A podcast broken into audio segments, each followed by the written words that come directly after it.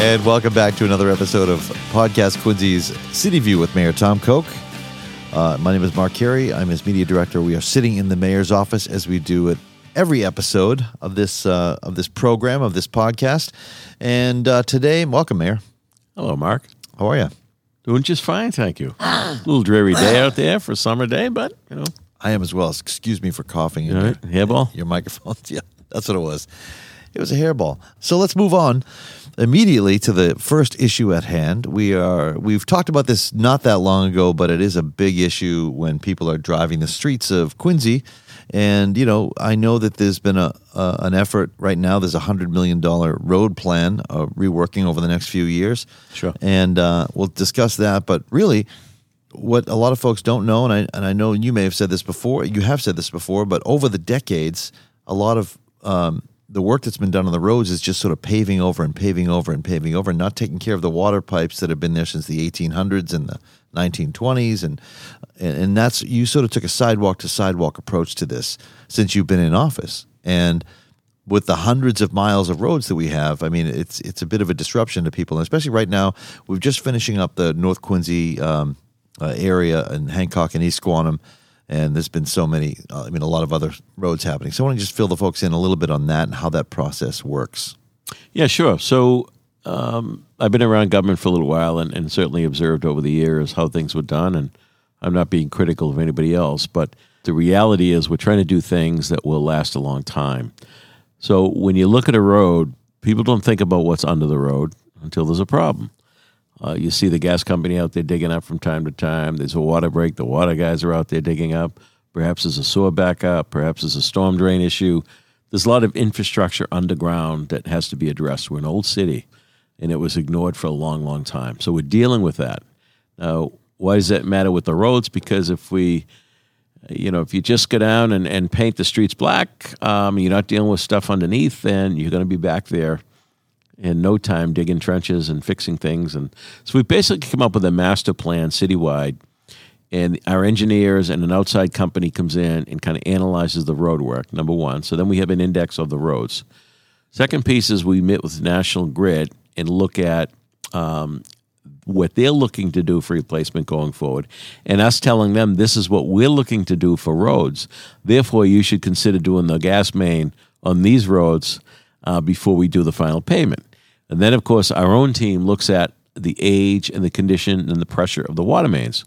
And we do the same thing there, the analysis engineering. So then you basically come up with a plan where each construction season we're doing hundreds of miles of water main, hundreds of miles of gas main, uh, and then doing the road over after it is settled.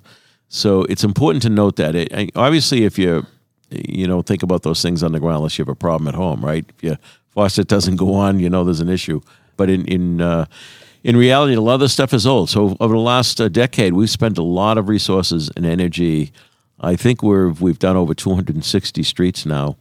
Um, in that amount of time, we got over a thousand streets, so we, we got a ways to go. But we're making making tremendous progress. And I know people don't like interruption. I know it's, and I've talked to people. I've been out there in meetings and knocking doors, saying hello to folks, and and they say the street is beautiful. It took a while, but the, street is beautiful. And I get it. It does take some time to uh, appropriately do this, organize it, keep the traffic flowing, uh, and to do it right. And uh, the other important aspect of it is we don't go back and repave it immediately after they finish because you want everything to settle if the compaction isn't right, you do the road over, all of a sudden in a year you get in settlement and potholes and, and this, oh, they screwed this whole thing up. Well, uh, it takes some time and effort and engineering uh, discipline to do these things the right way. So we're making good progress. And overall, I think people are pleased.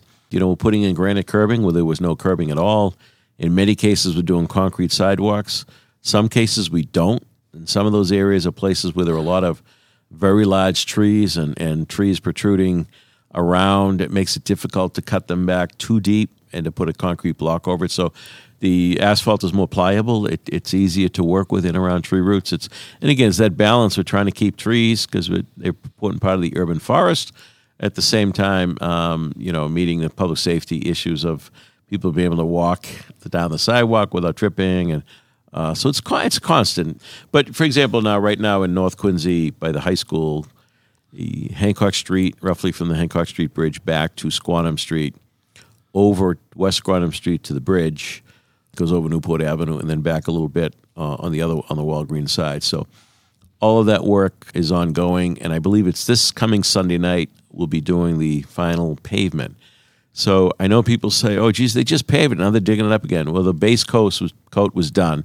Essentially, you go in, you dig up a street, they reset the curbs, put the base down, do the sidewalk work, do the loam borders, and do the finish coat kind of last. It's the the last look of, of the street. So when you do that, particularly main drags, there's a lot of castings. People don't think about that. Sometimes you drive over it and it clicks, you hear it.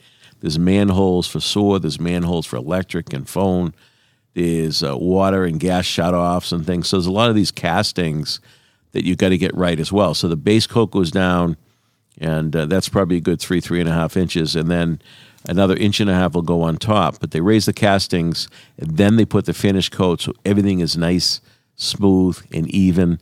Uh, and certainly everything is graded to the storm drain so you don't have any puddling and so forth. So there is a method to it. There is a method to the madness, as they say, and uh, that project is just about finished on that section. But we've got we've got streets happening uh, uh all across the city, and uh, it's good stuff. I'm grateful to our public works team; they do great work overseeing it. We've got some great con- contractors in Susie and DeRoma and and others as well. CA Naughton. I mean, they're all working extremely hard and, and getting the work done. So for those folks that haven't had their street done and may be interested, you can call Public Works and they give you an update on what the index shows for that street. Um, sometimes the street's so bad anyway that we're, we're waiting to do the pipes to do the street because if you do the street, you know, at that point, uh, two years you're digging the pipes up again. It, it, doesn't make any sense. So I appreciate the patience of people, but I heard, haven't heard from I have heard from a lot of people that they're very pleased with the final product uh, when it is finished. Oh, absolutely. And you know, if you want to visit uh, the uh, Quincy Public Works Department, please go to quincyma.gov. You can find every department there. And the way to get things, the squeaky wheel, as they always say, gets things done. And, you know, and not to mention that we are in a city in an area of the country that re- that receives a lot of the elements, if you will, right? So we have winters that are really harsh on our roads, plows going over it all summer. I mean, all winter, and then it warms up, and then it freezes again, it warms up, and freezes again. It's a lot, right? It is, and, that, and that's where you get into trouble potholes. It's when you have the penetration in the asphalt, the cracks, the seams. That's where the water gets in, freezes, and it pops the road. So, uh, new road that should not happen with. And of course, yeah, we're in the Northeast, so we take more of a beating. You get down south, you don't have this, these kinds of issues because they don't have the freezing and thawing. They don't have the salt going Salt, down on the, the on salt. Salt does a lot of damage to the infrastructure. It eats away at everything. It's it's not a great thing, but it's public safety purposes. Um, it's important. And before we move on to our next subject, I was having this conversation with you, but I also had it with Bob Damon this morning. We were t- he was talking to a um, a former Kennedy School of Government professor and says basically all these cities are corporations, and your job essentially as a mayor is to be the city engineer slash urban slash suburban planner, right? yeah, I mean, it's, it, it, it is a CEO, CEO. position, and, and we work with all our department heads to get the job done for the residents. That's what it's all about. It is it is a corporation. We have a city seal. It's a it's a significant operation. We've got um, you know several thousand employees. Uh, we have a, a lot of roads, as we just talked about, and we've got more than eighty municipal buildings and seawalls to maintain, and, and you name it. I mean, libraries and veteran services and parks and forestry and cemeteries, et cetera, et cetera. So th- th- there, it is a big job. It is a big job. It's not, you know, people see uh, in the newspaper for presenting a citation or cutting a ribbon. Uh, that's just the the icing, if you will, on the cake. Day to day, you're making decisions every day to advance the city, and uh, and I love it. It's it's been a great run. Yeah, and I, I bring that up just because as you bring up half of this road work that you're talking about, it, it just goes over my head. A former parks commissioner, you know a lot about the trees and the species of trees and the trees that we take down. We're putting, we're planting way more than we take down. That's city. correct. No, that's correct. I mean, you do lose trees every year by virtue of, I mean, they, they reach its life's end. Uh, the road salt does a job on trees. The compaction, the lack of air and water getting to the tree roots uh, uh, does a job on trees. In many cases, we probably shouldn't be planting trees in some of the areas we do because it doesn't have the room to grow like it would like to have. But in reality, trees make an enormous difference in the urban environment. So we're planting trees that are more conducive to some of the urban challenges uh, than what it used to be. And uh, you know, again, the team at Natural Resources does great work there, but uh, planting trees is very important. Okay, let's move on to. Uh, Please, please. We're, we're getting we're getting out of the uh, doldrums of summer and uh, or Doldrums the dog or days, doldrums? the dog days of dol- doldrums, Doldrums, okay. doldrums of summer, but also the dog days of summer, as we used to say in radio business back in the day, and uh, we're getting ready to go back to school. So. Let's talk a little bit about that process and how the city amps up and the school department amps. Remember getting ready for school? Yeah. Well, I always, you got ready earlier than I did. I was probably I was late. We're getting prepared to go to school. You mean back I don't to mean school? I don't mean personally, Mark, with all your, your challenges. I just meant in general. As a kid, how we hated that Yeah. Labor Day coming because you knew we were going back into the classroom, and the freedom that we had all summer is gone. no, I got excited about it. Actually, I got excited about something new. It was a new class, new year. We always trying to be cooler, trying to be, you know, different. We were. I was a year older. I felt like the summer changed us. You know, come on. I felt good about it. Sure, sure, I believe Okay. it. At any rate, we are preparing for school reopening. So are. you get the administrative side where Superintendent Mulvey and the Assistant Superintendent Perkins and the HR Director Cox and all the folks work very hard to fill all the positions going into September.